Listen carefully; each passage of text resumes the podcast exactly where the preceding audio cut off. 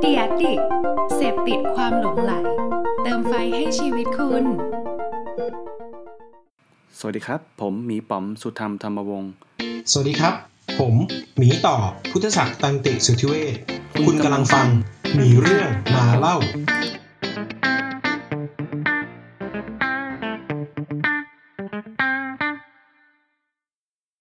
สวัสดีครับทุกคนครับ ยินดีต้อนรับทุกคนเข้าสู่พอดแคสต์หมีเรื่องมาเล่านะครับ ก็วันนี้จริงๆ น่าจะเห็นกันอยู่แล้วนะครับว่า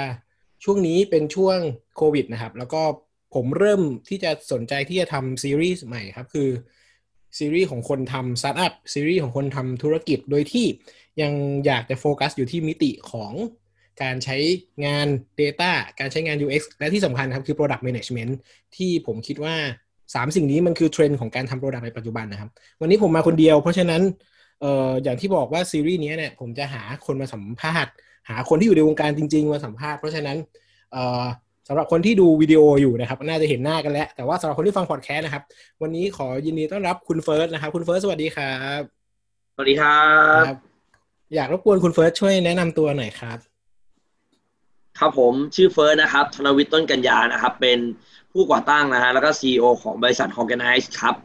อืมเป็นสตาร์ทอัพเจ้าหนึ่งฮะอ่าเอ้ยผมคือผมมาเห็นภาษาอังกฤษใช่ไหมผมก็ออกเสียงว่า organize แต่ทีเนี้ยระหว่าง research ข้อมูลนะครับผมไปเจอสื่อไทยบางที่เขียนว่าหอเขียนด้วยหอหีบ organize ทีนี้เอาออกเสียงถูกครับผมๆนี่มันประมาณไหนนะครับ จริงๆต้องบอกอย่างนี้ครับคำว่าอ่าถ้าเวลาออกภาษาอังกฤษฮะเขาจะบอก organize ใช่ไหมฮะ organize แต่ว่าอ่าจริงๆแล้วเนี่ยฮะที่มาของคำว่า organize ครับมันมาจากคำว่าหอพัก บวกกับอ่าคำว่า organization ครับผมอ่างั้นพอดีเลยแทนคุณเฟิร์สช่วยอธิบาย Horganice หรือ Horganice ให้กับผู้ฟังหน่อยครับว่าว่าทำอะไร startup ตัวนี้ทำอะไรบ้างอะไรอย่างเงี้ยครับได้ครับจริงๆของ Organize เราครับ เราทำแพลตฟอร์มครับ แพลตฟอร์มที่ช่วยเจ้าของกิจการนะฮะเจ้าของอสังหาริมทรัพย์ปล่อยเช่าเนี่ยอืมให้ได้เป็นเสือนอนกิน สิ่งที่เราทำอะครับก็คือว่าเราทำระบบหลังบ้าน เป็นระบบที่ช่วยในการเก็บเงินค่าเช่า ในการวางบิลค่าเช่า ในการดูแลผู้เช่าหลังจากที่ผู้เช่าเข้าไปอยู่ในโครงการหรือว่าเข้าไปอยู่ในหอพักหรืออพาร์ตเมนต์ของแต่ละท่านแล้วนะครับอืมโดยการนำเทคโนโลยีต่างๆฮะเข้ามาประกอบกัน แล้วก็ช่วยทำให้การทำงานเนี่ย ดีขึ้นแล้วก็มีประสิทธิภาพมากขึ้นครับอ๋อหลัก ๆ ก็คือว่าถ้าถ้าสมมติวันหนึ่งผมมีที่หรือมีตึกสักตึกหนึ่งอยากทำอยากทำหอพักหรือทำอพาร์ตเมนต์ service แล้วครับผมปกติมันต้องมันต้องลงทุนหลายอย่างถูกไหมครับ ในการจัดการหอ ครับผม เออ และซึ่งตัวนี้จะมาช่วยสิ่งเหล่านั้น ผมเล่าให้ฟังอย่างนี้ฮะอืมผมเล่าให้ฟังว่าจริงๆ คนที่ทำธุรกิจหอพักอพาร์ตเมนต์หรือว่าคนที่ทำธุรกิจอสังหาริมทรัพย์ปล่อยเช่าอะครับ ครับ วันแรกที่เขาทำธุรกิจอะครับ เขาอยากจะเป็นเสือนอนกิน หรือว่าถ้าพูดง่ายๆคืออยากมี passive income เนาะโอคก็เลยรู้สึกว่าพอมีเงินเนี่ย ก็เลยคิดว่าจะเอาเงินเนี่ยไปลงทุนอะไรที่ให้ได้พาสซีฟอินคัมหรือว่าได้รายได้แบบว่าไม่ต้องทำงาน อะอ่าภาพ ภาพสิ่งภาพในภาพในหัวของคนที่ไม่ได้อยู่วงในอยู่ในวงการนี้ก็คือ ก็มีตึก แล้วปล่อยเช่าวันวันๆหนึ่งก็คือได้ค่าเช่ามาเรื่อยๆ เสียแค่ค่าอะทำความถูกต้องครัสะบอาดค่าไฟนิดหน่อยเองชิวๆสบายใช่ฮะๆชีวิตจริงแต่ว่าสิ่งที่เกิดขึ้นนะฮะในชีวิตจริงก็คือสิ่งที่เกิดขึ้นคือว่า พอเราตอนกระบวนการสร้างก็จะมีความซับซ้อนระดับหนึ่งอืมเพราะว่าในกระบวนการสร้างเนี่ย ผมไม่ได้เข้าไปยุ่งตอนสร้างเนาะมพอสร้างเสร็จเนี่ย ก็จะต้องเจอปัญหาของการหาผู้เช่าเข้าตึก อืมอ่าพ อตึกเสร็จก็โอเคหาผู้เช่าเข้าตึกนะครับ ตอนหาผู้เช่าเข้าตึกเนี่ยก็มีหลาย ๆ แพลตฟอร์มครับ ที่มีการทำเรื่องหาผู้เช่าเข้ามาในตึกอืมซึ่งอ่า organize เราก็ยังไม่ได้ไปยุ่งณตรงนั้น ณวันนี้นะครับอืมอ่าอ๋อณวันนี้เราก็ยังไม่ได้ไปแตะตรงนั้น แต่พอคนเข้ามาอยู่ในตึกแล้วเนี่ย ตามหลักแล้วเนี่ยเขาเรียกว่าถ้ามีคนอยู่ตึกเต็มเนี่ยจะได้เป็นเสียงนอนกินละอ่า ตามหลักแต่ในป็ความอย่เป็นงจริงครับ อ่าแต่ในความเป็นจริงเนี่ย พอคนเข้าไปอยู่ในตึกแล้วครับ สิ่งที่เกิดขึ้นคือมันมีปัญหาที่มันจุกจิกที่ต้องเข้าไปจัดการอืผมยกตัวอย่างเช่น หอพักที่มีประมาณหกสิบห้องแล้วกันนะฮะอืมครับมีหอพักอยู่หกสิบห้องเนี่ย สิ่งที่ต้องทำคือทุกสิ้นเดือนเนี่ย เจ้าของต้องมาที่หอพักแล้วเพื่อที่จะมาจดน้ำจดไฟ หรือว่าให้พนักงานเนี่ยจดน้ำจดไฟใช่ไหมครับ เดินไล่ทีละห้องทีละห้อง อ่า ไล่ทีละห้องเลยจดน้ำจดไฟจดเสร็จอืมปุ๊บก็ต้องเอากลับไปคำนวณ อืมคำนวณเสร็จเนี่ยก็ต้องไปปริ้นเป็นกระดาษออกมาอ่า แล้วก็เอากระดาษเนี่ยไปตามวางตามห้องต่างต่อใต้ประตูๆไปสอดตามห้องโอเคนะฮะอืมสอดตามประตูอืมพอสอดเสร็จเนี่ยคิดว่างานเราจะจบแล้ว เรายังต้องมานั่งรอเก็บเงินอ่าอ่า พอเราไม่มานั่งรอเก็บเงินเนี่ย เราบอกอ่าเดี๋ยวให้พนักงานเราหรือว่าใครเนี่ยไปนั่งรอเก็บเงินแทนก็ก็จะเจอปัญหาว่าพอเก็บเงินเสร็จเราต้องคอยกลับไปเอาเงินสดเนี่ยกลับมา อืมเพราะว่าถ้าเราไม่ตามกลับไปเอาเงินสดนะครับบางทีพอเงินมันเยอะๆอยู่ที่ใครคนใดคนหนึ่งเนี่ยก็จะมีการเชิดแล้วก็หายไปมัเลนยก็มันก็จะอันตรายหน่อยใช่ฮะซึ่งเออผมต้องบอกว่าเปอร์เซ็นต์ส่วนใหญ่เป็นแบบนั้นด้วยนะเอาละครับ ผมต้องพูดอย่างนี้เลยใช่ครับ คือถ้าคือเจ้าของหอจะรู้ดีว่าเราไม่สามารถกองเงินเยอะๆไว้กับใครคนใดคนหนึ่งได้โอเคเพราะค่าหอเนี่ยถ้าจำนวนเยอะๆครับ มันมันก็พอสมควรนะ มันไม่ได้แบบอ๋อไม่กี่บาทเนาะเดือนเดือนอ่าหนึ่งหกสิบห้องห้องละสมมติถูกๆห้าสี่ห้าพันก็หลายแสน ใช่ครับหลักแสนอืมเนี่ยอืมก็เหมือนแบบ อ่าแต่แล้วพอแล้วมันจะมีการที่ค้างชำระอีก พอไปนั่งอืมรอเก็บตังค์ก็เกิดการค้างชำระไม่จ่ายพอไม่จ่ายเนี่ย มันก็จะมีการที่ไอ้เงินที่มันไม่จ่ายของเดือนนั้นมาทบเดือนนี้ พอเราไม่เข้าไปอ๋อตรวจสอบ ก็จะเจอพนักงานเราเอาเงินไปหมุนบ้าง เก็บมาก่อนแต่ยังไม่บอก แล้วก็เอาไปหมุนก่อน อ่าอ่าทีนี้เราบอกว่าเฮ้ยเดี๋ยวนี้มันมีเทคโนโลยีในการโอนเงินใช่ไหมครับอืมอืมพอโอนเงินปุ๊บปัญหาที่เจอของการโอนเงินก็คือ เรื่องของต้องมานั่งตรวจว่าเงินเข้าแล้วหรือยังไม่เข้า เงินเข้าแล้วเหมือนแม่ค้าแม่เหมือนพ่อค้าแม่ค้าออนไลน์ ใช่ฮะก็ลำอ่เพราะว่าเวลาเราเก็บค่าห้องไปเนี่ยก็ต้องเจอแบบเวลาจ่ายเงินมาเนี่ย ก็ต้องให้ลูกบ้านเนี่ย แนบสลิปแล้วก็ส่งกลับมา เพื่อเช็คว่าห้องไหนจ่ายไม่จ่ายก็เลยต้องมาเจอปัญหาว่าต้องมานั่งเช็คอีกว่าห้องไหนจ่าย ห้องไหนไม่จ่ายอ่าโอเคนะครับอืมอ่าพอเราเช็คห้องไหนจ่ายไม่จ่ายแล้วเนี่ยสิ่งที่เกิดขึ้นต่อจากนี้อีกก็คือว่า เราก็ต้องมานั่งทำสรุปว่าจริง ๆ แล้วเนี่ยกำไรขาดทุนนะครับ เพราะว่า มันต้องแยกเป็นสองส่วน ก็คือส่วนหนึ่งเนี่ยเป็นค่าน้ำค่าไฟอืมค่าน้ำค่าไฟเนี่ยเราต้องมาคำนวณว่าค่าน้ำทั้งหมดเนี่ยเก็บมาเท่าไหร่อืมแล้วที่เก็บมาทั้งหมดเนี่ยจ่ายให้การประปาเท่าไหร่อ่ามันก็จะมีมิตินี้ด้วยอ่าอ่าอ่าค่าไฟเก็บการไฟฟ้าทั้งหมดเนี่ยมาเท่าไหร่ไอ้ยอืมเก็บมาทั้งหมดเท่าไหร่แล้วต้องไปจ่ายให้การไฟฟ้าอีกกี่บาทอืมอ่าไม่ต้องมาคำนวณตรงนี้อีกแล้วสุดท้ายแล้วเนี่ยแต่ละเดือนเนี่ย เราจะได้มาดูว่าเฮ้ยค่าน้ำค่าไฟแต่ละเดือนของส่วนกลางเนี่ย มันมากขึ้นหรือมันน้อยลง อืม อ่าอืมเพราะว่าพอต้องเข้าใจอย่างเงี้ยพอจำนวนการใช้ไฟมันเยอะๆมันก็จะเริ่มเห็นว่าเป็นยังไง ว่าส่วนกลางใช้มากใช้น้อย บางทีเนี่ย ส่วนกลางพอใช้เยอะๆครับ มันทำให้ ไอ้กำไรที่เราควรจะได้อะมันหายไปอ่าโอเคนะนี่ฮะคืออันนี้ก็หมดไปหลายวันแล้วนะเออแล้วก็ยังเจอปัญหาไอ้ทุกทุกระหว่างเดือนเนี่ยก็ต้องมาเจอเรื่องซ่อม อ่า เรื่องพังใช่ไหมฮะนู่นนี่อืม อ่า เรื่องซ่อมเรื่องพัง แล้วพอจะครบเดือนก็จะกลับมาเจอปัญหาแบบเดิมลูกใหม่วนกลับเข้ามาอีอืกมวนลูปใหม่ สิ่งที่เกิดขึ้นอะที่เป็นปัญหาที่ดูเหมือนจะได้เป็นเสือนอนกินเนี่ย สุดท้ายคือไม่ได้นอนกินเลย เดินไปเก็บตังค์มั่ง เดินไปสอดบินมั่ง เดินไปซ่อมของมั่ง ใช่ครับ ซึ่งจะต้องบอกอย่างนี้ครับคือ มันก็จะมีต้นทุนที่มันแฝงอยู่ค่อนข้างเยอะ อืมอ่า ต้นทุนเช่นแบบว่า ถ้าคนมีหอพักหลาย ๆ หอเนี่ย เราก็ต้องค่าน้ำมันที่ต้องเข้าไปบริหารจัดการแต่ละหออ่าอันเนี้ยอืมอ่านะครับเป็นต้นทุนที่แบบมันแฝงอยู่ หรือว่าค่าต่างๆที่เกิดขึ้น เช่น ในการดูแลผู้เช่าเนี่ย เราต้องเข้าไปจุกจิกฮะเพราะจุกจิกเนี่ย เวลาเราต้องมีช่างประจำบางทีครับ แต่แต่พอช่างประจำเนี่ย ถ้าเดือนไหนงานซ่อมเนี่ย ไม่เยอะ ก็เหมือนจ่ายค่าช่างฟรีอืมอย่างเงี้ยครับอืมอ่าอืมอืมหรือว่าการมีแม่บ้านประจำนี่ครับห รือว่าอีกเรื่องหนึ่งที่เกิดขึ้นสำหรับหอพักที่เป็นนิติบุคคล หอพักเนี่ยจะมีสองประเภทคือบุคคลธรรมดาแล้วก็นิติบุคคล ถ้าเป็นนิติบุคคลเนี่ยจะต้องเจอปัญหากับการปิดงบการเงินอ่าก็คือต้องเอาเอกสาร เพราะว่าต้องบอกอย่างนี้ครับการจ่ายเงินของลูกบ้านเนี่ยมันจะมีจ่ายค้างจ่ายช้าจ่ายเลทต้องเก็บเอกสาร แล้วก็เอาเอกสารเนี่ยค่อยๆส่งให้สำนักงานบัญชีสำนักงานบัญชีก็จะขอเอกสารเยอะแยะมากมายอ๋ออ่า สุดท้ายพอจะปิดงบก็ต้องรอแบบยืดไปอีก แต่ถ้าสมมติว่า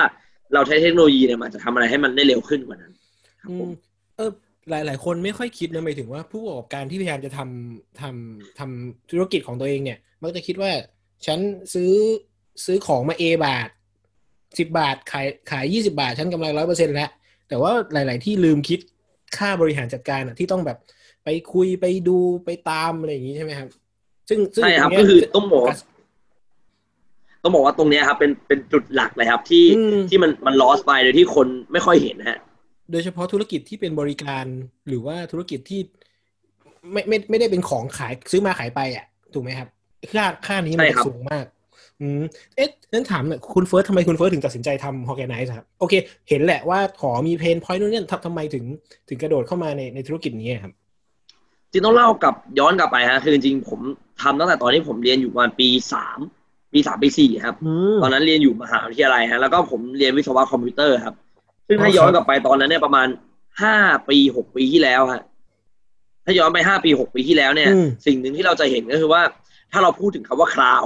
การเก็บข้อมูลบน cloud อืมการทำแอปพลิเคชันโอเคการอะไรตอนนั้นเนี่ยมันเป็นคำศัพท์ที่มันใหม่เนาะมันจะใหม่ในแบบมาดูเป็น future future หน่อยตอนนั้น ยุคนั้นได้ไหมฮะอืมดูเป็นแบบ เอ้ยมันคืออะไรอะไรอย่างเงี้ยฮะอืมดังนั้นถ้าย้อนกลับไปตรงนั้นเนี่ย คือที่บ้านของผมคุณแม่ทำหอพักอยู่ละอ๋ออะครับผมพอคุณแม่ทำหอพักฮะก็คือจำนวนห้องมีไม่เยอะหรอก แต่ว่าต้องไปเนี่ยเจอไอ้จุกจิกจุกจิกอย่างเงี้ยพอจุกจิกแบบเนี้ยครับ ก็เลยก็เลยเป็นที่มาว่าแม่ว่าเอ้ยจะทำยังไงเนี่ยให้การบริหารจัดการมันไม่จุกจิก อืมก็เลยอยากจะให้ไปช่วยอย่างเงี้ยครับ ผมก็เลยว่าหอหอห้องมันไม่เยอะพอห้องมันไม่เยอะเนี่ยทำไมเราต้องแบบใช้เวลาส่วนใหญ่ไปกับการบริหารจัดการอืมก็เลยคิดว่าจะทำไงให้ การบริหารจัดการเนี่ยมันสามารถทำที่ไหนก็ได้ โจทย์แรกที่ผมได้มาคือทำให้การดูแลหอพักอะครับ ให้เหมือนการเล่นหุ้น คือเหมือนเราเอาเงินอะไปลงในพอร์ต แล้วก็ดูพวกเขาเรียกว่าผลประกอบการในออนไลน์เหมือนดูบทวิเคราะห์ทุกวัน แล้วก็ดูว่าเราควรจะกำหนด direction ยังไง มากกว่าการที่เราจะต้องลงไป execute ที่มันเยอะๆฮะอ๋ออ๋อให้ให้หอเป็นเหมือนการลงทุนในพอร์ต อันหนึ่งที่ก็ก็นั่งดูมือถือ แล้วก็พบว่าเอ้ยต่อเดือนนี้เดือนนี้ขาดทุน เดือนหน้าต้องปรับตรงอันไหนนี้กำไรอ่าใช่ครับแต่สิ่งที่มันแตกต่างจากพอร์ตหุ้นคือหอพักส่วนใหญ่เนี่ยมันกำไรอยู่แล้ว อืมอ่า คือแต่ละเดือนถ้ามีคนอยู่เนี่ยมันกำไรอยู่แล้ว แล้วเจ้าของอืมหอเนี่ยก็จะพอมองเห็นภาพอยู่แล้วว่า มันกำไรไม่กำไร แต่สิ่งหนึ่งที่เขาไม่เห็นคือคอสแฝงคอสที่มันไม่ได้เป็นตัวเงินเวลาของเขาอ่านู่นนี่คอสนั่นที่มันไม่มีตัวเงินใช่ครับอืมมันก็เลยกลายเป็นว่าอะพอเราเห็นตรงเนี้ยเพราะรายได้ครับมันค่อนข้างจะคงที่ใช่ไหมฮะ อืมอืมอืมอืม รายได้เนี่ยค่อนข้างคงที่เพราะมันคือรายรับ แต่ส่วนหนึ่งที่มันสวิงคือเรื่องค่าน้ำค่าไฟอืมนี่ครับคือค่าเช่าเนี่ยคงที่อยู่แล้วเราเอาจำนวนคนอยู่คูณค่าเช่าเนี่ยเรารู้แล้วว่าเท่าไหร่อ่าระบบของผมเนี่ยมันสามารถแจ้งซ่อมเล่าข้อมูลของการแจ้งซ่อม แล้วลงต้นทุนการซ่อม แล้วถ้าเอาทั้งหมดมาวิเคราะห์รวมกันเนี่ย มันจะเริ่มเห็นภาพว่าเฮ้ยจริง ๆ เนี่ยกำไรอะมันกำไรอยู่ แต่กำไรที่มันควรจะเป็นในแต่ละเดือนเนี่ย มันเป็นยังไง มันอาจจะทำให้ดีกว่านี้ได้ optimize กว่านี้ได้ margin ใช่ครับเพิ่มขึ้นกว่านี้ได้อ๋อก็คือการเอาข้อมูลมาให้เกิดประโยชน์ครับ ผมเข้าใจว่าถ้าเราพูดถึงเรื่อง Data สมัยก่อนนะครับ ทุกคนเนี่ยตอนทำหอพักอพาร์ตเมนต์ถ้าย้อนกลับไปครับ ก็คือเขาทำอยู่แล้วแหละ แต่ว่าจะทำในรูปแบบไหน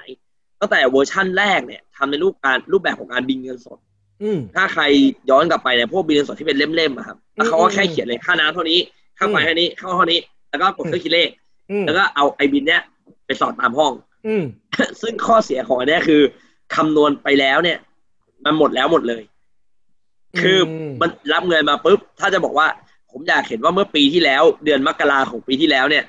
มีรายได้ค่าห้องเท่าไหร่ ทีเนี้ย จะเริ่มถ้าไม่ยากละลงสมุดไว้เนี่ยจะเริ่มเริ่มยากละซึ่งซึ่งถ้าอ่าถ้ายุคนั้นก็คือ X ทรง Excel เนี่ยก็ยังแบบ ไม่ไม่ยังไม่มีค่อใช้อ่าอ่าโไม่ค่อยใช้อะอืมอะพอขยับขึ้นมายุคที่สองเนี่ย จะเป็นยุคที่การเอา Excel เข้ามาใช้ อืม อ่า Excel เข้ามาใช้ในยุคที่สองแต่ Excel เนี่ยปัญหาคือ เราไม่ค่อยเห็นที่ไหนเนี่ยทำ Excel เป็นไฟล์เดือนต่อเดือน เราจะเห็นว่าทำไฟล์ไว้เป็นไฟล์กลาง แล้วพอเดือนต่อไปมาเนี่ย ก็จะมากบข้อมูลเนี่ยทับกับไฟล์เก่า โอเค โอเค อืมอืมอ่าอืมโอเค แล้วก็ออกไปแจ้งหนี้ไป สุดท้ายถ้าย้อนกลับไปถาม ก็จะไม่มีข้อมูลเหมือนกันดูดี โอเค อยู่ดีอืมถูกไหมครับ อ่า มันก็เลยมียุคที่สาม ยุคที่สามเนี่ยก็คือเป็นเขียนโปรแกรม อืม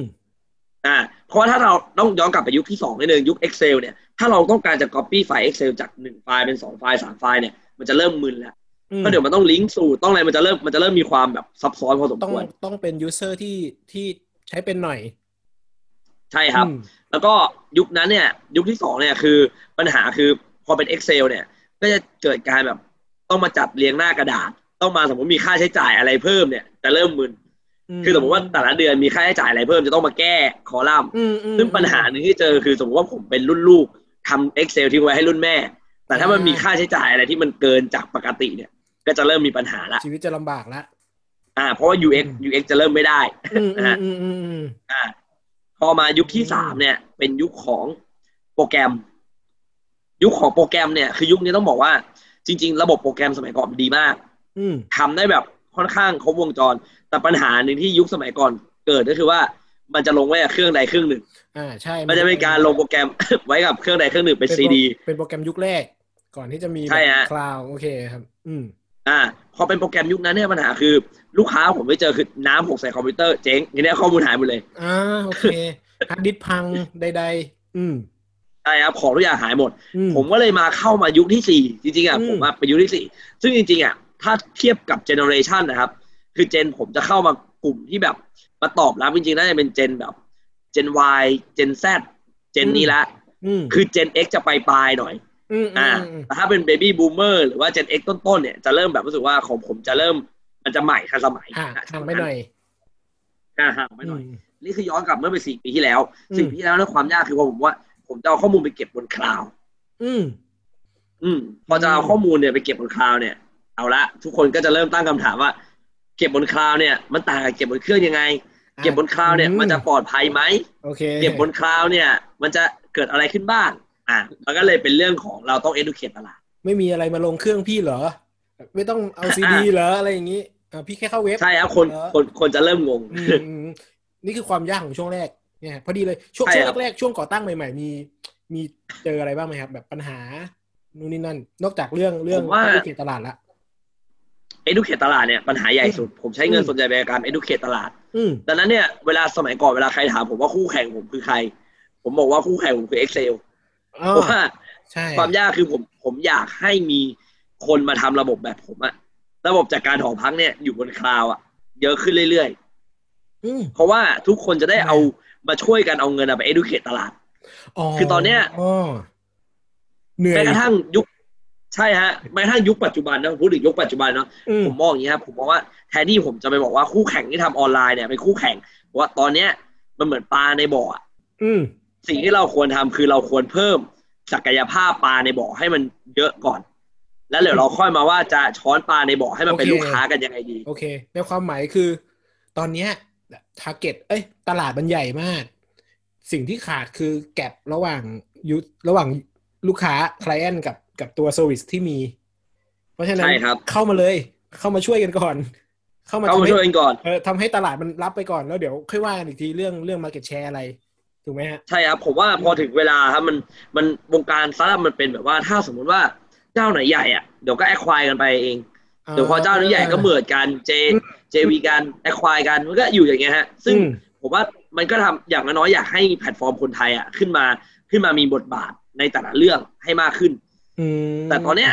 ผมเลยมองว่าคู่แข่งจริงๆอะเราทำยังไงให้คนที่อยู่ออฟไลน์อะขึ้นออนไลน์ให้อืมให้เขาไม่กลัวออนไลน์มากกว่า อันเนี้ยน่าจะเป็นปัญหาใหญ่เออเออน่าจะเป็นคำถามใหญ่เลยเนอะอืมฮะนอกนอกนอกนอกจากมุมมุมลูกค้าละมุมมุมการสร้างทีมงานโปรเซสการทำงานภายในภายในภายในฮอกแกไนเอง มีอะไรบ้างไหมครับเดี๋ยวที่น่าสนใจ ที่น่าสนใจคืออย่างนี้ครับ คือ อ่าถ้ากลับไปย้อนถึง ตลาดหอพักเนาะอืมก็คือว่าวันแรกที่ผมทำเนี่ยผมทำกับอ่าโคฟลเดอร์สองคนอืมตอนที่ผมเริ่มอ่าก็คือผมมีโคฟลเดอร์เนี้ยสี่คน แต่ตอนเริ่มมาเริ่มสองคน ก็คือเป็น CTO ก็คือผมไปชวน CTO ออกจากงานเลย คุยเสร็จอีกวันหนึ่งลาออกมาทำด้วยกันโอเคอืมอืมครับพอทำด้วยกันเนี่ยปัญหาหนึ่งที่เกิดขึ้นคือ อย่างที่บอกพอระบบเราเสร็จนะครับ ระบบเรายังไม่เสร็จหรอกแต่สิ่งที่เราอยากได้อะคือเราอยากได้คนน่ะ มาเทสระบบอืม เพื่อที่เราจะได้รู้ว่าการพัฒนาระบบเราเนี่ย ควรจะไปในทิศทางไหน หาคนมา test prototype MVP เราหน่อย อ่าอืมเพราะว่าต้องบอกอย่างนี้ครับ ความยากของระบบบริหารจัดการนะครับ ในการทำฟังก์ชันอะ ไม่ยาก อืมอืมแต่การทำ UX ให้ใช้งานง่ายอะ ไม่ง่ายอืมโอเค อ่า ถ้าเราถ้าเรา ถ้าเราเข้าใจในเรื่องของการทำซอฟต์แวร์ฮะและยิ่งเป็นซอฟต์แวร์ในการทำ management ซอฟต์แวร์ครับอืม management ซอฟต์แวร์เนี่ยความยากมันไม่ได้อยู่ที่ว่าทำฟังก์ชันอืมคือตัวฟังก์ชันเนี่ยมันคิดปุ๊บมันทำได้เลยอืมแต่จะทำยังไงให้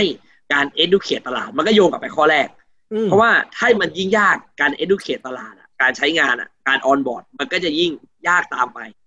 แล้วพอยากตามไป operation cost ก็ยิ่งสูงตามขึ้นไปอีกอืมแปลว่าจริง ๆ ด้วยด้วย แอปพลิเคชัน หรือว่า serviceที่เป็น management เนี่ยตัวเทคโนโลยีเนี่ยมันมันมันโอเคแหละ มันไม่ได้ยากมาก ด้วยด้วยครับระบบอะไรแต่ว่าความยากคือตรงนี้ ถ้างั้นถามพอดีเลยครับคือมีเรื่องมาเล่ามันก็จะเป็นเล่าเรื่อง UX data อะไรอย่างนี้นะถามแล้วกันครับว่า Horganice เนี่ยโฟกัส UX ยังไงบ้างเดี๋ยวถามเป็น part ๆเนอะโฟกัส UX ยังไงบ้าง หรือว่ามีเรื่องอะไรมาเล่าให้ฟังได้ไหมครับ ว่าแบบว่า UX เสร็จ develop มายังไง มีอะไรที่น่าสนุกสนุกน่าสนใจบ้างไหมฮะในเคสนี้ ผมเล่าตั้งแต่ Product กันเลยฮะอืมเล่ามาได้ตั้งแต่ Product มา UX แล้วนะฮะอืมตัว Product เนี่ย โจทย์ที่ผมคุยกับ CTO ตั้งแต่วันแรกตอนทำ Product อืมผมให้โจทย์ ผมให้โจทย์ว่า ผมให้โจทย์ CTO ผมว่า ผมอยากได้ Product ที่มันปรับเปลี่ยนได้เร็ว อืมโอเค อ่า ซึ่งความยากอย่างที่ผมบอกความยากไม่ได้อยู่ที่ว่าทำฟังก์ชัน แต่ความยากอยู่ที่ถ้าเราต้องการจะทำให้มันเร็วเนี่ยทำยังไงอืมเช่นบอกว่าวันเนี้ย ฟังก์ชันเนี้ยผม launch ไปแล้วแล้วมัอืนมไม่ work หรือว่าไปปุ๊บแล้วเจอว่า UX มันไม่ใช่เนี่ยเราต้องการจะปรับอืมปรับในเรื่องของการทำงานบางส่วนเนี่ย จะทำยังไง ให้มันไม่กระทบ core หลักของ systemอืมอะโอเคดังนั้นเนี่ย โจทย์เนี้ยก็คือเป็นโจทย์ที่ CTO ก็ต้องไปดีไซน์อืมอะก็คือเราเริ่มใช้ใช้เทคนิคการดีไซน์อะครับ มาตั้งแต่การดีไซน์โครงสร้างหลักเลยว่าอืมเราจะใช้อ่าสแต็กยังไงเนาะอืม หโเครือว่าใช้สแต็กไงของการเขียนโปรแกรมอืมว่าเราจะใช้ตัวไหนบ้างอืมใช้ตัวไหนที่มันเร็ว ใช้ตัวไหนที่เวลาอ่า implement เนี่ยมันสามารถปรับเปลี่ยนได้เร็ว แล้วมันค่อนข้างจะ flexible สามารถขยับได้อืมอะโอเคแล้วก็จะเขียนเป็นโมดูลยังไงโอเคอ่าวาง อ่าใช่ครับอืมวาง architecture ของ system อันเนี้ยอืมก็ตั้งแต่ CTO อืแต่ผมเออผมกับ CTO เนี่ย ไม่มีใครมีความรู้ด้านดีไซน์ เป็นเป็นวิศวะคอมพิวเตอร์ด้วยกันทั้งคู่ ถูกไหมฮะ ใช่ฮะอ่าโอเค ไม่มีความรู้ด้านดีไซน์เลย อืมผมก็เลยเริ่มว่า เฮ้ย เราต้องหาดีไซเนอร์ อืม อ่า เราต้องหาดีไซเนอร์ ทีเนี้ย เราก็ประกาศหาดีไซเนอร์ฮะ ซึ่งโจทย์ที่ผมหาดีไซเนอร์เนี่ย ตอนนั้นที่ผมเลือกดีไซเนอร์เนี่ย พอเป็นสตาร์ทอัพโจทย์หนึ่งที่เราพยายามตั้งโจทย์คือทำยังไงให้ดีไซเนอร์ปรับเปลี่ยนเร็วตามเรา อืม โอเค อ่าอืม เพราะส่วนใหญ่เวลาเราเจอดีไซเนอร์เนี่ยเขาจะบอกว่าอ่าต้องทำนี่มาพร้อมแล้วพอเสร็จปุ๊บก็คือเสร็จ จบปุ๊บก็คือจบแล้วก็ไปต่อทำเป็นชิ้นๆทำเป็นโปรเจกต์ไปอ่าอืมแต่จะทำไงให้เขาปรับเปลี่ยนดีไซเนอร์ตามเรา จนได้โคฟ o ลเดอร์คนที่สามที่อืมดูเรื่องดีไซน์ ซึ่งส่วนใหญ่ถ้าเราจะเห็นว่าในสตาร์ทอัพเนี่ยส่วนใหญ่จะไม่มีโคฟ o ลเดอร์ที่เป็นฝั่งดีไซน์ใช่ใช่กำลังจะถามอ่าตอนแรกเหมือนหาพนักงานสุดท้ายกลายมาเป็นโคฟ o ลเดอร์ใช่ฮะเพราะว่าโจทย์โจทย์ผมรู้สึกว่า key สำคัญ key to success ของแพลตฟอร์มที่บริหารจัดการเนี่ยมันคือ UX อืมอืมมันไม่ใช่ฟังก์ชันโอเคฟังก์ชันมันเป็นแค่ส่วนประกอบแต่ UX คือเรื่องสำคัญ อืมอืมอ่าอ่าผมก็เลยว่าอะตอนที่ผมรับทีมผมคนนี้เข้ามาเนี่ย ก่อนที่จะมาเป็นโคฟ o ลเดอร์มาเป็นทีมก่อนครับอ่า ตอนรับเข้ามาเนี่ยผมให้โจทย์ว่า ผมจำได้ว่าตอนนั้นนะผมให้โจทย์ว่า ให้ลองวาดรูป ลองวาดรูปใส่กระดาษดูซิอืม แล้วผมให้โจทย์ผมมีกระดาษอยู่สามแผ่น ถ้าผมจำไม่ผิด แล้วก็มีดินสออยู่หนึ่งด้ามแล้วมียางลบอยู่หนึ่งก้อน อืมแล้วโจทย์ที่ผมให้ว่า เนี่ยออกแบบคอนโดให้ผมหน่อย คอนโดคอนอ่าโดหนึ่งห้องให้ผมหน่อยโอเคอ๋อให้วาดออกแบบคอนโดให้หน่อย อืมสิ่งแรกที่เราวาดคือ คนส่วนใหญ่เวลาออกแบบอะครับเขาก็จะวาดวาดวาดวาดในสิ่งที่เขาคิด อืมแต่ UX ที่ดีอะมันไม่ได้มาจากสิ่งที่เขาคิดอื แต่มันต้องมาจาก user อืมที่อยากได้อ๋อผมก็ตั้งว่า เขาจะถามคำถามผมไหม ว่าผมอะโเคชอบอะไรยากไม่ชอบอะไร อ๋อ เทสว่ามี customer centric หรือเปล่าขนาดไหนเอออืมอืมอ่าอืม customer centric ขนาดไหนอืมอ่า อันนี้เป็นเป็นโจทย์แรกอืมพอวาดจนจบปุ๊บ ผมก็บอกว่า วันเนี้ยมีโคฟ o ลเดอร์ผมอะย้ายเข้ามาอยู่คอนโดกับผมอืมช่วยปรับ เปลี่ยนคอนโด เนี้ยอืมให้ผมหน่อย อืมอืมโจทย์แรกที่ผมบอกโคฟ o ลเดอร์ว่า ถ้าเขาเปลี่ยนกระดาษแผ่นใหม่แล้ววาดใหม่ ไม่รับทำไมครับเพราะมันเหมือนการรีสตั c เจอร์ใหม่ทั้งหมดฮะ re-architecture ใหม่อ๋อในการทำงานจริงๆฮะมันคือการที่มันไม่มีการไปล้มแล้วสร้างใหม่อืมอืมดังนั้นคือ อืม ครับ อ่า และโจทย์ที่สามเนี่ยก็คือว่าผมทะเลาะกันสองคน และอยู่ดีๆเนี่ย มีคนย้ายออก แล้วก็ให้เขารีใหม่อีกรอบหนึ่งอืม อ่า แต่แต่คีย์สำคัญมันอยู่ตรงนี้ฮะ ตอนนั้นผมจำตัวเลขไม่ได้นะ ผมบอกว่าถ้าใช้ยางลบเกินกี่ครั้งอะผมไม่รับเพราะผมต้องการความไว ดังนั้นคือการดีไซน์มันคือการที่มันต้องออกแบบออกแบบบางอย่างไว้ในหัวล่วงหน้า แล้วก็มีการคาดคะเนอนาคตล่วงหน้าบางอย่างไว้ อย่างสมมุติเราออกแบบห้องคอนโดฮะเราควรต้องออกแบบพื้นที่บางอย่างที่มันเหลือ ไว้สำหรับอะไรบางอย่างที่จะเกิดขึ้นในอนาคตอืมโอเคแต่ในขณะเดียวกันมันก็ต้องคุ้มค่าพอที่จะใช้ณเวลานั้น อืมโหอ่าอืมเป็นเป็นโจทย์ที่โหดมากคือ คือ เออผมไม่เคยได้เนื่องจากว่าไม่ไม่ได้อยู่ในวงการนี้ก็จะไม่รู้ว่าแบบเขาเอ่อสัม interview ดีไซเนอร์กันยังไง แต่โจทย์นี้ เข้มข้นมากครับ แล้วก็มีจุดมีจุดหลอกหลายจุดไม่ใช่จุดหลอกสิ เป็นจุดที่ test หลายจุดว่าแบบ ข้อหนึ่งคือเขาทำ user research ไหมถูกไหมครับ ข้อสองคือการการดีไซน์ของเขามีเขาเรียกว่าอะไร มี foundation ที่ดีหรือเปล่าหมายถึงว่า พร้อมที่จะพร้อมที่จะ flexible หรือเปล่า ข้อสามมีครับมีเผื่อเรื่อง cost and value อีกคือถ้าใช้ไอ้ยางลบเยอะเกินเนี่ย ก็ไม่ได้อีก มันจะมันจะช้าครับอืมมันจะทำให้เราเข้มข้นขยับตัวช้าอืมอะเราเลยรู้ว่าคือเราก่อนที่เราจะตีโจทย์ออกมาพวกเนี้ยฮะคือเวลาผมสัมภาษณ์เนี่ยผมจะตีโจทย์พวกนี้มาก่อนดังนั้นก่อนที่เราจะตีโจทย์อะเราต้องตั้งคำถามกับโฟลเดอร์ก่อนว่าเราอยากได้คนแบบไหนอืมอืมอืมอืมจะกล่าวว่าเราอยากได้คนแบบไหน โจทย์เราแรกคือหนึ่งอยากได้คนที่เข้าใจลูกค้าอืมเพราะเราต้องการทำ UX ที่ดีมสองคือ อยากได้คนที่มีการพร้อมที่จะปรับเปลี่ยนได้ตลอดเวลาโดยที่ไม่ได้เป็นคนที่แบบ เอ้ยงั้นเดี๋ยวเริ่มใหม่งั้นเดี๋ยวเริ่มใหม่ไม่เราต้องการคนที่จะไปต่อ อืมอ่า แล้วสามคืออยากได้คนที่ทำงานแบบว่า คิดให้เร็วแล้วไปให้ไว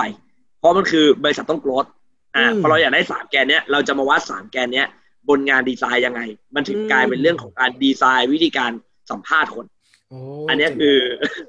เออเออเจ๋เจ๋งมากครับเจ๋งมากชอบมากคิดคิดว่าหลาย ๆ คนน่าจะปิ๊งไอเดียเลยว่าให้กลับไปดูโจทย์ของตัวเองแล้วดีไซน์โจทย์ออกมาให้ดีเพราะมันสำคัญเหมือนกันนะในการเลือกคนเข้ามาเป็น นี่เป็นทีมงานคนแรกด้วยอะใช่ไหมครับใช่ครับเป็นคนแรกอืฮะมอืมอืมก็คือเป็นเป็นเป็นคนแรกที่ที่รับเข้ามาครับ แล้วก็ทำมาด้วยกันเงี้ยอืมแล้วก็ทำมาด้วยกันเรื่อยๆแล้วก็เจอปัญหาครับ คือเป็นสตาร์ทอัพมันก็มีปัญหาเงินหมดอืมผมก็มีปัญหาเงินหมด ตอนนั้นมีสามคนแล้วเงินไม่พอ อืมครับ คือคือผมได้ Angel Investor เนี่ยตั้งแต่ตั้งแต่เป็นกระดาษเลย ยังไม่ขึ้นเป็นระบบอ๋อโอเค แล้วก็เป็นมายสโตนแล้วก็คือมันมีมายสโตนหนึ่งที่เราทำไม่ได้ คือมันมันยังทำไม่ได้มันไม่ทำมันยังทำไม่ได้โอเคในระยะเวลาเออของมายสโตนอืมทำให้เงินมันไม่ถูกฟีดออกมาอืมอ่าโอเค ทีเนี้ยเราก็เลยคุยกันสามคนว่า เฮ้ย เอายังไงต่อดี อืมอ่า เราก็เลยบอกว่า งั้นจะไปบอกดีไซเนอร์ให้เป็นพาร์ทไทม์ไหมหรือว่าอะไรยังไงอย่างเงี้ยฮะอ่า เพราะว่าคือเราสองคนที่เป็น founder ตอนแรกเป็นสองคนเนี่ยก็ไม่เป็นไรหรอกเรากินแกลบได้นะกินมาม่าได้อืมอืมอ่า แต่พอแต่เรามีทีมเนาะพอเรามีทีมเนี่ย สิ่งแรกคือทีมต้องมาก่อนเนาะพอทีมมาก่อนเราจะทำไงเราทำไงดีอืมสิ่งหนึ่งที่ผมประทับใจตอนนั้นคือบอกว่า ก็ไม่เห็นเป็นอะไรเลย ก็ไม่ต้องรับเงินเดือนด้วยกันหมดแล้วก็ไปด้วยกันต่อ แล้วทุกคนก็ไม่มีใช่ฮะก็บอกก็ไปด้วยกันต่อเพราะเขาคือเขาบอกว่าที่เขามาทำที่เนี่ยเพราะเขาเชื่อว่ามันจะโตเขาเขาเชื่อใน core value ของ business นี้อยู่แล้วเนี่ยครับนะแล้วเขาเขาผมว่า ผมว่าหลักๆอะครับมันเป็นการเชื่อใน core value อืมสองคือเชื่อในทีมอืมคือเขาเห็นว่าสิ่งหนึ่งที่สำคัญคือ เราอย่าเอาเปรียบเขาอืมคือ founder อย่าเอาเปรียบ founder อย่าเอาเปรียบทีมงานอืมคือเมื่อไหร่ที่เขารู้สึกว่าเราเอาเปรียบเขาอะเขาจะรู้สึกไม่แฮปปี้กับการทำงานแต่ถ้ารู้สึกว่าเอ้ยเราก็เราก็ลุยเขาก็ลุยมันก็ลุยไปด้วยกันอย่างเงี้ยแสดงว่าอืมเสี่ยงมันก็เสี่ยงด้วยกัน อืมอืมครับผมว่า core อยู่ตรงนี้มากกว่า โอเคอะโอ้ยสุดยอดนะฮะมีมีต่อไหมหมายถึงว่าหลังจากที่หลังจากที่ได้ดีไซน์มาแล้วเขาปรับอะไรบ้างใน product เรา เขาทำก็อะไรบ้างดีไซน์ครับ มาตอนแรกเนี่ย ก็คือได้โจทย์เรื่องชื่อ ตอนนั้นชื่อยังไม่มี อืมตอนนี้ไม่มีชื่อ ก็ได้โจทย์เรื่องชื่อครับก็จริงๆชื่อออกมาเต็มไปหมดเลยครับ อืมอืมจนแบบจริง ๆ ต้องบอกว่าชื่อของ Organize เนี่ย UX ไม่ค่อยดี ในมุมผมนะอืหมายถึงว่าตอนที่เราเลือกกันอืมนะฮะในทีมที่เลือกกันน่ะไม่ดีเพราะว่ามันออกเสียงยากอ๋อแล้วเวลามันไปต่างประเทศเนี่ยมันเขียนยากแล้วเวลาคนไทยมองเนี่ยมันไม่ค่อยสื่อถึงการเป็นหออแต่ณวันนั้นเนี่ยเวลาเราหาชื่ออะไรเนี่ยส่วนใหญ่จะไปเจอชื่อที่มีอยู่แล้ว คือคนส่วนใหญ่จะซื้อโดเมนไว้ซื้ออะไรทิ้งไว้ ซึ่งมันหาชื่อค่อนข้างยากอืมอืที่มันจะบ่งบอกเนี่ยครับอืมก็เริ่มมาเป็นแบบนั้น แล้วก็โจทย์ที่สองคือเลือกสี อืมอ่า คือต้องบอกว่าทุกอย่างมันมีที่มาที่ไปครับอืมอืมคือเราจะไม่ได้แบบอยู่ดีแบบเฮ้ยเจ้าสีส้มนะอืมอยู่ดีเจ้าสีนี้นะอย่างเงี้ยอืมทำไมเราก็เลือกถึงสี อ่า ก่อนที่เราจะเลือกสีครับ เราก็มานั่งคุยกันว่า เราอยาก เราอยากให้การ คนใช้งานเนี่ย รู้สึกยังไงอืมโจทย์มันคือ อยากรู้ว่า คนใช้งานรู้สึกยังไงอืมทุกคนก็บอกว่า คนที่เป็นเจ้าของหออะเขาเครียดกับการบริหารจัดการ อ่า โอเค อ่า ดังนั้นเนี่ย หลาย ๆ โปรแกรมที่มันออกมาในตลาดเนี่ย ชอบออกมาให้ทำงานดูเป็นมืออาชีพมันดูพอเป็นมืออาชีพเนี่ย มันมากับความเครียดอ๋อที่อ๋อเป็นเป็นแบบ เราก็เลยว่า อะ งั้นเราเปลี่ยนใหม่อืมเพราะโจทย์ที่ผมอยากทำคือบอกว่า ผมอยากให้การบริหารจัดการเหมือนการเล่นเกม เราเคยเล่นเกมพวก Harvest Moon สมัยโอเด็กๆเคว่าหรือว่าเกมพวกแบบปลูกเดอะผักซิอะมอะไรอย่างงี้อืม The Sim อ่าอืมอืมที่จิ้มจิ้มจิ้มแล้วมันก็บริหารจัดการได้ปะเออเออเออคือคืออันเนี้ย อ่า อันนี้คือโจทย์อ๋อโจทย์เพราะว่า ผมอยากให้การบริหารจัดการเนี่ย มันสนุก อืมอืมเพราะถ้ามันสนุกมันจะรู้สึกว่าเราไม่ได้บริหารจัดการอืมอืมอืม เพราะถ้ามันไม่สนุกเนี่ยมันจะเหมือนเราทำงาน แต่ถ้ามันสนุกมันจะเหมือนเราไม่ทำงาน เหมือนเรากำลังเล่นเกมแล้วได้เงิน ใช่เหมือนเราเราเล่นเกมแล้วได้เงินเออเออเอออ่า คือคือโจทย์ผมพยายามตีโจทย์อย่างนี้อืมซึ่งเราก็ไปรีเสิร์ชเทคโนโลยี ซึ่งตอนแรกพอรีเสิร์ชผมมันก็ยังติดเนาะพอเรามาเขียนเป็นเกมเขียนอะไรมันก็ยากอืมเพราะว่าณณณช่วงเวลานั้นนะถ้าทำแบบนั้นเลยเนี่ย มันมันมีความซับซ้อนในเรื่องบริหารจัดการเราก็เลยว่า อะถ้ามันไปได้ไม่ถึงขั้นนั้นณวันนั้นเนี่ย เราจะทำยังไงให้ความรู้สึกคน มันดีกว่าที่มันเป็นอยู่ อืม ความรู้สึกของลูกค้าเราดีกว่าที่เขาเป็นอยู่อืมยังไงดี เราก็เลยดีไซน์ว่า โอเค งั้นเราต้องให้เขารู้สึกสนุก รู้สึกมีความคิดสร้างสรรค์ตลอดเวลา รู้สึกตื่นตัวโคก็เลยออกมาเป็นไปดูตีมว่า โอเค สีส้มมันอืมมันไปในทิศทางนั้น มันมันให้ feeling นี้ถูกไหมครับ ใช่ครับมพอเป็นอย่างนี้ปุ๊บก็โยนต่อว่า อะ งั้น เราเป็นทีมการ์ตูนไหมได้เห็นว่าของ Horganice ว่าจะเป็นสไลด์จะออกเป็นทีมแนวการ์ตูนจะหมด ตรง background คุณคนก็จะแบบมี character มีตัวตัวไอคอนที่มันไม่ได้เป็นไอคอนจริงจังมันก็จะเป็นแบบการ์ตูนหน่อยการ์ตูนน่ารักน่ารักอืมอะอืมอืมเราก็เลยว่างั้นงั้นแบรนด์เราอะ character แบรนด์เราต้องออกเป็นน่ารักน่ารักไหมแต่บนความน่ารักอะจะต้องมีความสื่อถึงว่าเราจะเป็นผู้นำด้านเทคโนโลยีของฝั่งของหอพักอพาร์ตเมนต์อืมโอเค อ่า มันก็เลยจะมีโจทย์คือโจทย์โจทย์ของดีไซน์ผมจะได้โจทย์อะไรที่เป็นแบบเนี้ยครับคือเราจะไม่ได้บอกว่าเฮ้ยเราจะทำนี่นะ เราจะทำนี่นะ แต่เราจะถามอืมเสมอว่า พอคนได้รับสิ่งเนี้ยอยากให้คนได้รับอะเขารู้สึกยังไงอืมและถ้าเขารู้สึกอย่างเงี้ย อยากให้เขาแอคชั่นยังไงมอยากให้เขาพูดยังไงต่อกับคนอื่น หรืออยากให้เขารู้สึกว่าจะไปทำยังไงต่ออืมในเวลาเราคุยกับดีไซน์อืมแล้วเราค่อยไปคิดว่าถ้าจะเป็นแบบนั้นเนี่ยเขาควรจะเห็นอะไร หรือเขาควรจะได้ยินอะไร หรือเขาควรจะถูก grooming ด้วยด้วยด้วยสภาพแวดล้อมแบบไหน อืมอ่าผมผมจะให้ความสำคัญกับเรื่องพวกเนี้ยค่อนข้างเยอะของ organize นะครับ ก็คือ empathize user ให้เยอะๆเลยว่าแบบ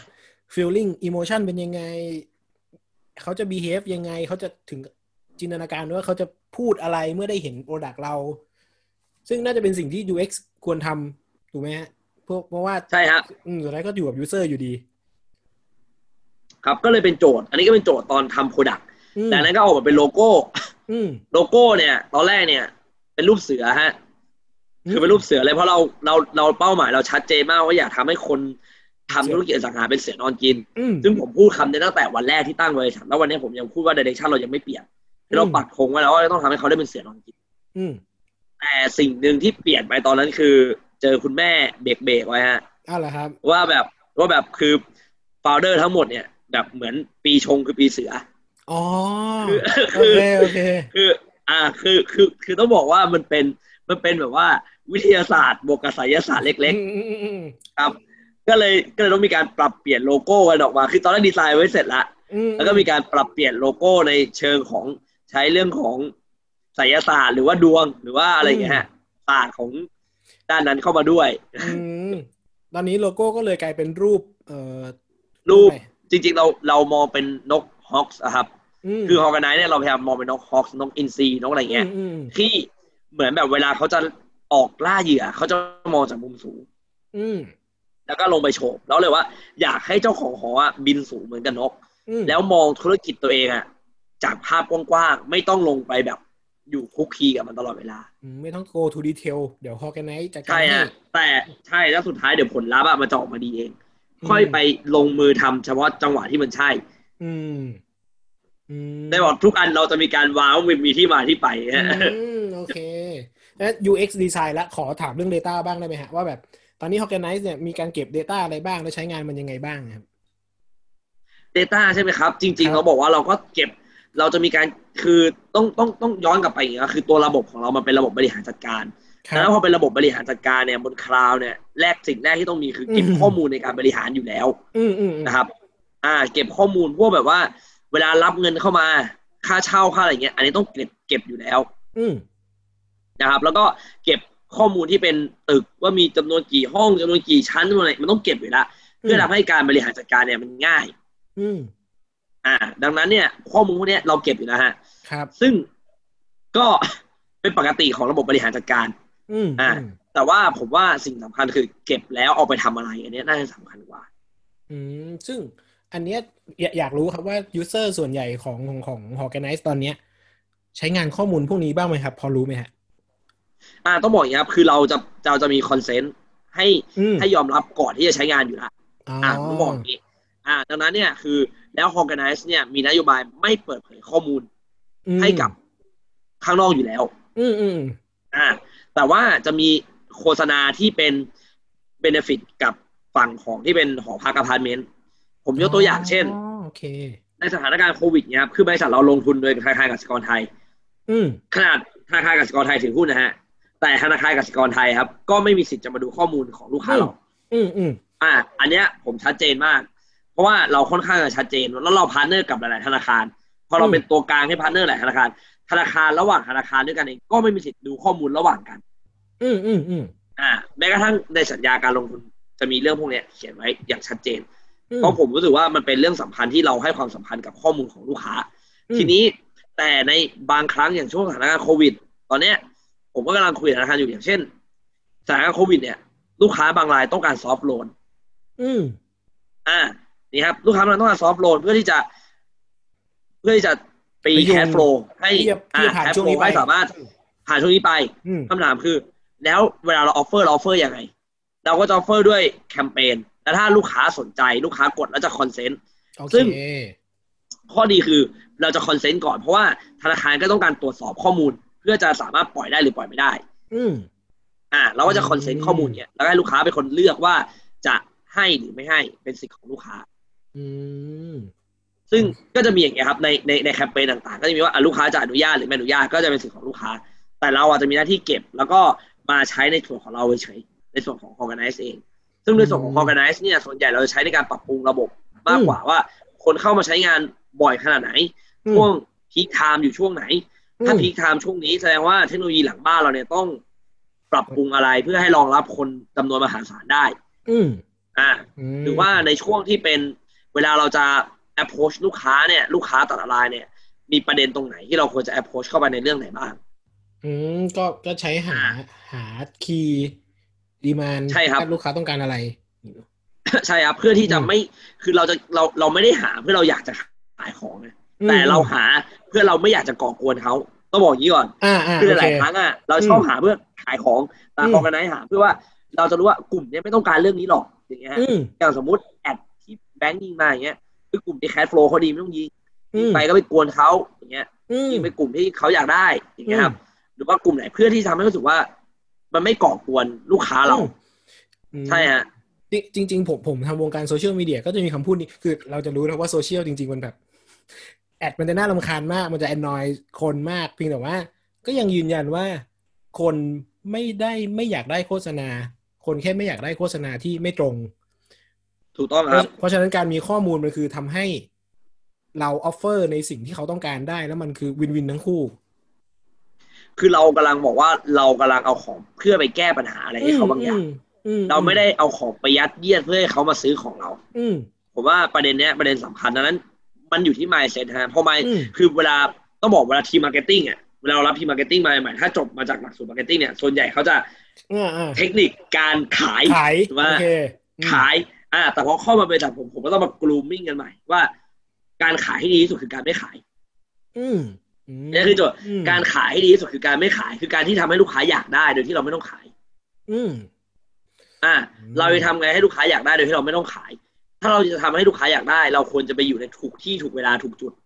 อืมถูกป่ะฮะถ้าเราไปอยู่ในถูกที่ถูกเวลาแล้วทำให้อารมณ์เขาโอเค เนี่ย เราไม่เป็นต้องขาย อืม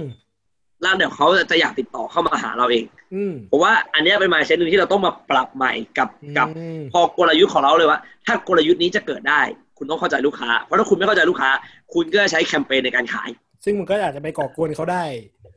ใช่ครับโอ้ก็ต้องกลับมาที่จุดว่าทำยังไงไม่ต้องขายแต่ให้มันได้ แต่ให้แต่บริษัทก็ต้องอยู่ได้ถูกไหมฮะมันก็เป็นเรื่องที่ อ่า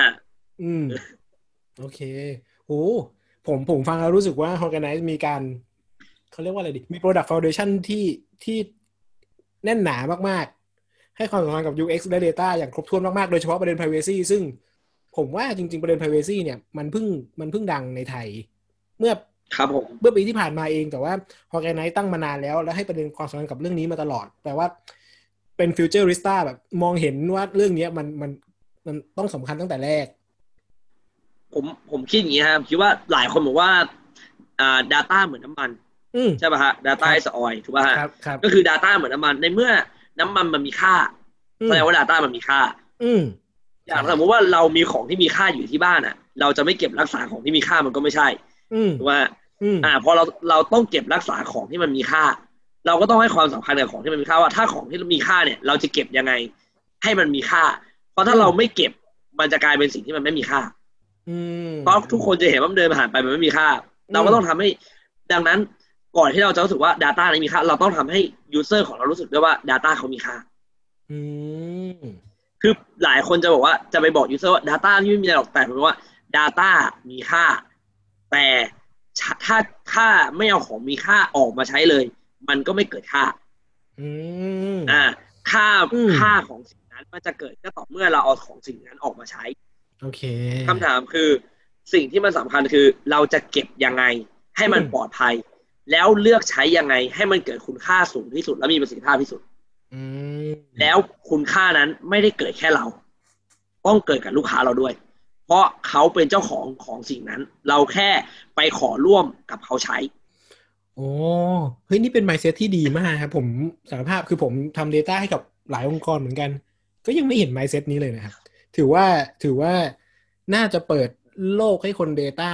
ลองใส่ mindset นี้ไปในหัวดูว่าเฮ้ย customer data มีค่านะ และเราในฐานะที่เป็นคนทำงานตรงเนี้ย เราจะดูแลรักษาของมีค่านั้นให้เขายังไงได้บ้าง เพื่อให้เขาได้อุ่นใจด้วยปลอดภัยด้วยเนาะโอ้อันนี้เป็นส่วนหนึ่งที่ทางคอร์ไนเราพยายามทำนะฮะแต่ว่าอืมก็พยายามทำเรื่อยๆครับพยายามครัพับฒนาเรื่อยๆครับซึ่งก็ไม่รู้ว่าจะไปได้ถึงขั้นอืมไหนเนาะเราก็พยายามทำสุดความสามารถที่เราทำได้ โอ้รอครับรผอมรอดูวันยูนิคอนของ Horganice ผมรู้สึกว่า ตัว Foundation ตัว Product อะไรมันแข็งแรงมาก อาจจะเหนื่อยหน่อยต้อง educate ตลาดแต่ เดี๋ยวเจนใหม่ๆ ก็จะเข้ามาต้องเข้ามาดูอยู่ดีนะผมว่าก็น่าครับจะผมว่าเป็นจังหวะเวลาสำคัญฮะคือประเทศไทยต้องการสิ่งที่ประเทศไทยต้องการในฝั่งของ SME หรือว่าในของคนไทยส่วนใหญ่ผมบอกอย่างนั้นว่าการทำเทคโนโลยีฮะมันคือการ investment บนความเสี่ยงอะไรบางอย่าง อืมแล้วนวัตกรรมหรือว่า innovation เนี่ยอืมมันจะเกิดได้ แล้วมันจะเกิดดีเนี่ย มันต้องได้รับการทดสอบทดลองจากลูกค้าจริงอืมๆ มันจะไม่เป็นนวัตกรรมที่ผ่านการคิดของคนผลิตอย่างเดียวนวัตกรรมที่อ่าผ่านการนั่งสมาธิ อ่าอืมดังนั้นเนี่ย สิ่งหนึ่งที่ผมอยากจะสื่อสารไปยังอืมคนฟังหลายท่านนะครับอืมแล้วก็คนที่จะลองใช้นวัตกรรมครับ สิ่งหนึ่งที่อืมผมอยากให้ยอมรับคือ การใช้นวัตกรรมวันแรกเนี่ย มันไม่มีทางดีร้อยเปอร์เซ็นต์อืมมันคือการที่เรามาร่วมทดลองด้วยกัน แต่หลาย ๆ ครั้งเราคนไทยส่วนใหญ่เนี่ย จะนิยมรอของที่มันพร้อมแล้วมาใช้อืมดังนั้นเลยทำให้เกิดการที่ประเทศไทยเราไม่สามารถสร้างนวัตกรรมใหม่ ๆ ได้ เพราะในขั้นตอนการสร้างไม่มี user เข้ามาร่วมในการ develop เพราะ user เราเนี่ยต้องการจะใช้เมื่อมันพร้อม เมื่อเรารอใช้เมื่อมันพร้อม เราก็ต้องรอต่างชาติที่คนของเขาเนี่ยทำมาเทแล้สวมันจนดีแล้วอืมแล้วค่อยส่งมาให้คนไทยเนี่ยได้ใช้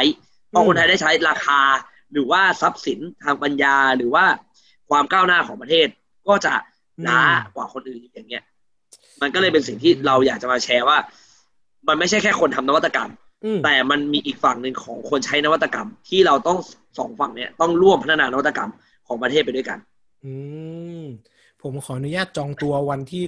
คุณเฟิร์สไปอยู่อีกจุดหนึ่งสัมภาษณ์อีกรอบกันนะครับ วันนั้นว่าเดินผ่านจุดอะไรมาบ้าง เนอะยินดีครับยินดีฮะหรือว่าเราจะได้เรียนรู้อะไรด้วยกันอีก เพราะว่าตอนนี้มันคือมาถึงจุดที่กำลังจะลุยให้มากขึ้นกว่าเดิมแล้ว ครับผมได้ยินคำถาดีมครับคำถามสุดท้ายแล้วครับคุณเฟิร์สอยากฝากทิ้งท้ายอะไรไหมครับ ให้กับคนฟังให้กับให้กับเอ่อเจ้าของหอพักหรือให้กับใครก็ได้ครับ ก็จริงๆถ้าผมเป็นคนทำเทคนะครับอืมเทคโนโลยีอะไรอย่างเงี้ยแล้วก็ผมอยากจะฝากท้ายไว้อย่างเงี้ยนะว่าจริง ๆแล้วครับหลายๆครั้งนะครับ เวลาเราเลือกใช้เทคโนโลยีอะครับอืมเรามักจะบอกว่าเราอยากเลือกใช้เทคโนโลยีที่ทันสมัยที่สุด อืมเราอยากเลือกใช้เทคโนโลยีที่มันดีที่สุดอืม เราอยากใช้เทคโนโลยีที่มันที่สุดที่สุดในหลาย ๆ ด้านอืมในขณะเดียวกันคนที่ทำเทคโนโลยีเองเนี่ยก็พยายามจะทำเทคโนโลยีที่มันทันสมัยที่สุดทำเทคโนโลยีที่มันดีที่สุด แต่จริง ๆ แล้วครับ ในความหมายของเทคโนโลยีที่มันดีที่สุดสำหรับผมนะฮะอืมมันคือเทคโนโลยีที่เหมาะกับลูกค้าเรามากที่สุดอืมดังนั้นเนี่ย ของที่เหมาะกับลูกค้าเรามากที่สุด มันไม่จำเป็นต้องของที่แพงที่สุดอืมหรือมันไม่จำเป็นต้องเป็นของที่ทันสมัยที่สุดก็ได้อืม ดังนั้นเราอาจจะต้องกลับคนทำเทคโนโลยีเองก็อาจจะกลับมามองว่า ถ้าเราจะทำเทคโนโลยีให้กับคนไทย ให้คนไทยใช้เนี่ยเขาเจอของคนไทยแบบไทยๆเนี่ยควรเป็นยังไง ในขณะเดียวกัน คนใช้เทคโนโลยียูเซอร์เองเนี่ย ก่อนจะเลือกใช้ ก่อนที่จะเลือกว่า เฮ้ย ต้องใช้ของต่างประเทศ อาจจะกลับมามองเทคโนโลยีของคนไทยหรือซับไทยหลายๆรายว่าเขาพัฒนาของมาเพื่อเราจริง ๆ มันอาจจะไม่ใช่เทคโนโลยีที่ดูว่าเป็นบริษัทที่ใหญ่ ๆทำบริษัทเล็ก ๆทำแต่ มันอาจจะตอบโจทย์มากกว่าก็เป็นได้ ครับผม อืมโหวันนี้สุดยอดมากๆเลยครับ ขอบคุณคุณเฟิร์สมาก ๆ ที่เข้ามาแชร์ ถ้าติดขัดประการใดต้องขอโทษด้วยนะครับ เพราะว่าเป็นซีรีส์แรกเลยที่ผมเนี่ยสัมภาษณ์ founder ที่มีประสบการณ์ตรงในการลุยตลาดตรงๆอะไรอย่างเงี้ยสุดท้ายฝากร้านหน่อยนะครับ คุณเฟิร์สแบบใครอยากใช้เข้าไปที่ไหน หรือว่าช่วงนี้เราสมัครงานไหมหรือว่ายังไงได้เลย ครับผมก็ ครับก็อย่างไรฮะถ้าผู้ประกอบการที่เป็นหอพักอพาร์ตเมนต์หรือว่าพื้นที่ปล่อยเช่า เช่นแบบตลาดปล่อยเช่า หรือมีคอนโดอืมห้องเช่ามีอะไรอย่างเงี้ยที่อยากจะใช้ระบบบริหารจัดการด้านหลังครับ ผมอยากให้อ่าเข้ามาถ้าเว็บไซต์ก็ได้ฮะ www.organize.in.th หรือว่า Facebook Page ก็ได้อืมแล้วก็ของเรามีให้ทดลองใช้ฟรีก่อน เพราะว่าผมเชื่อว่าของที่มันถูกดีไซน์มาเพื่อกลุ่มเฉพาะบางกลุ่มอะฮะมันอาจจะถูกใจแล้วก็ดีสำหรับใครบางคน แต่สำหรับบางคนแล้วเนี่ยมันอาจจะไม่ตอบโจทย์ ดังนั้นอืมสิ่งหนึ่งที่อยากจะให้เลือกใช้นวัตกรรมหรือว่าเลือกใช้แพลตฟอร์มของผมคือให้คิดอย่างนี้ครับ เราต้องเอาแพลตฟอร์มของผมเนี่ยไปใช้เพื่อลดงานลดปัญหาอืมอย่าเอาไปใช้เพื่อเพิ่มภาระการทำงานใช้แล้วนั้นต้ถ้าองมันไม่ใช่เลิกใช้ฮะใช้แล้วต้องเหนื่อยน้อยลงไม่ใช่อย่าใช้ฮะใช้แล้วต้องเหนื่อยน้อยลงถ้าใช้แล้วมันเหนื่อยมากขึ้นอย่าใช้ฮะโอเค ยอดเยี่ยมครับก็ สำหรับวันนี้ขอบคุณคุณเฟิร์สมากมากๆนะครับ ที่มาแชร์ประสบการณ์ตรงแบบนี้นะครับ ก็เอ่อสำหรับคนฟังมีเรื่องมาเล่านะครับ ถ้าเกิดว่ามีคำถามอะไรก็สามารถถามมาได้เดี๋ยวผมอาจจะแบบไปแวบๆไปถาม แล้วก็เดี๋ยวผมจะแปะเว็บไซต์ดีครับกับ Facebook ของ Organize ไว้ใน Facebook แล้วก็ description ของ podcast ชิ้นนี้ด้วยนะครับ สำหรับคนฟังมีเรื่องมาเล่านะครับ นอกจากพอดแคสต์ตอนนี้นะครับสำหรับคนที่มาฟังเป็นตอนแรกนะครับ ยังมีตอนเก่าๆอีกที่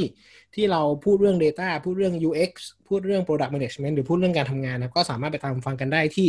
facebook.com/ หมีเรื่องมาเล่า แล้วก็ podcast แอปพลิเคชันของทุกคนนะครับ search หมีเรื่องมาเล่าได้เลย แล้วก็เรายังอยู่ในเครือของ The Addict Podcast ของเพจ Addict นะครับ ก็สามารถไปฟังรายการอื่นๆได้เช่นกันสำหรับวันนี้ก็ยังไงขอบคุณทุกคนมากเลยครับขอบคุณคุณเฟิร์สมากเลยครับ สวัสดีครับ สวัสดีครับ สวัสดีครับ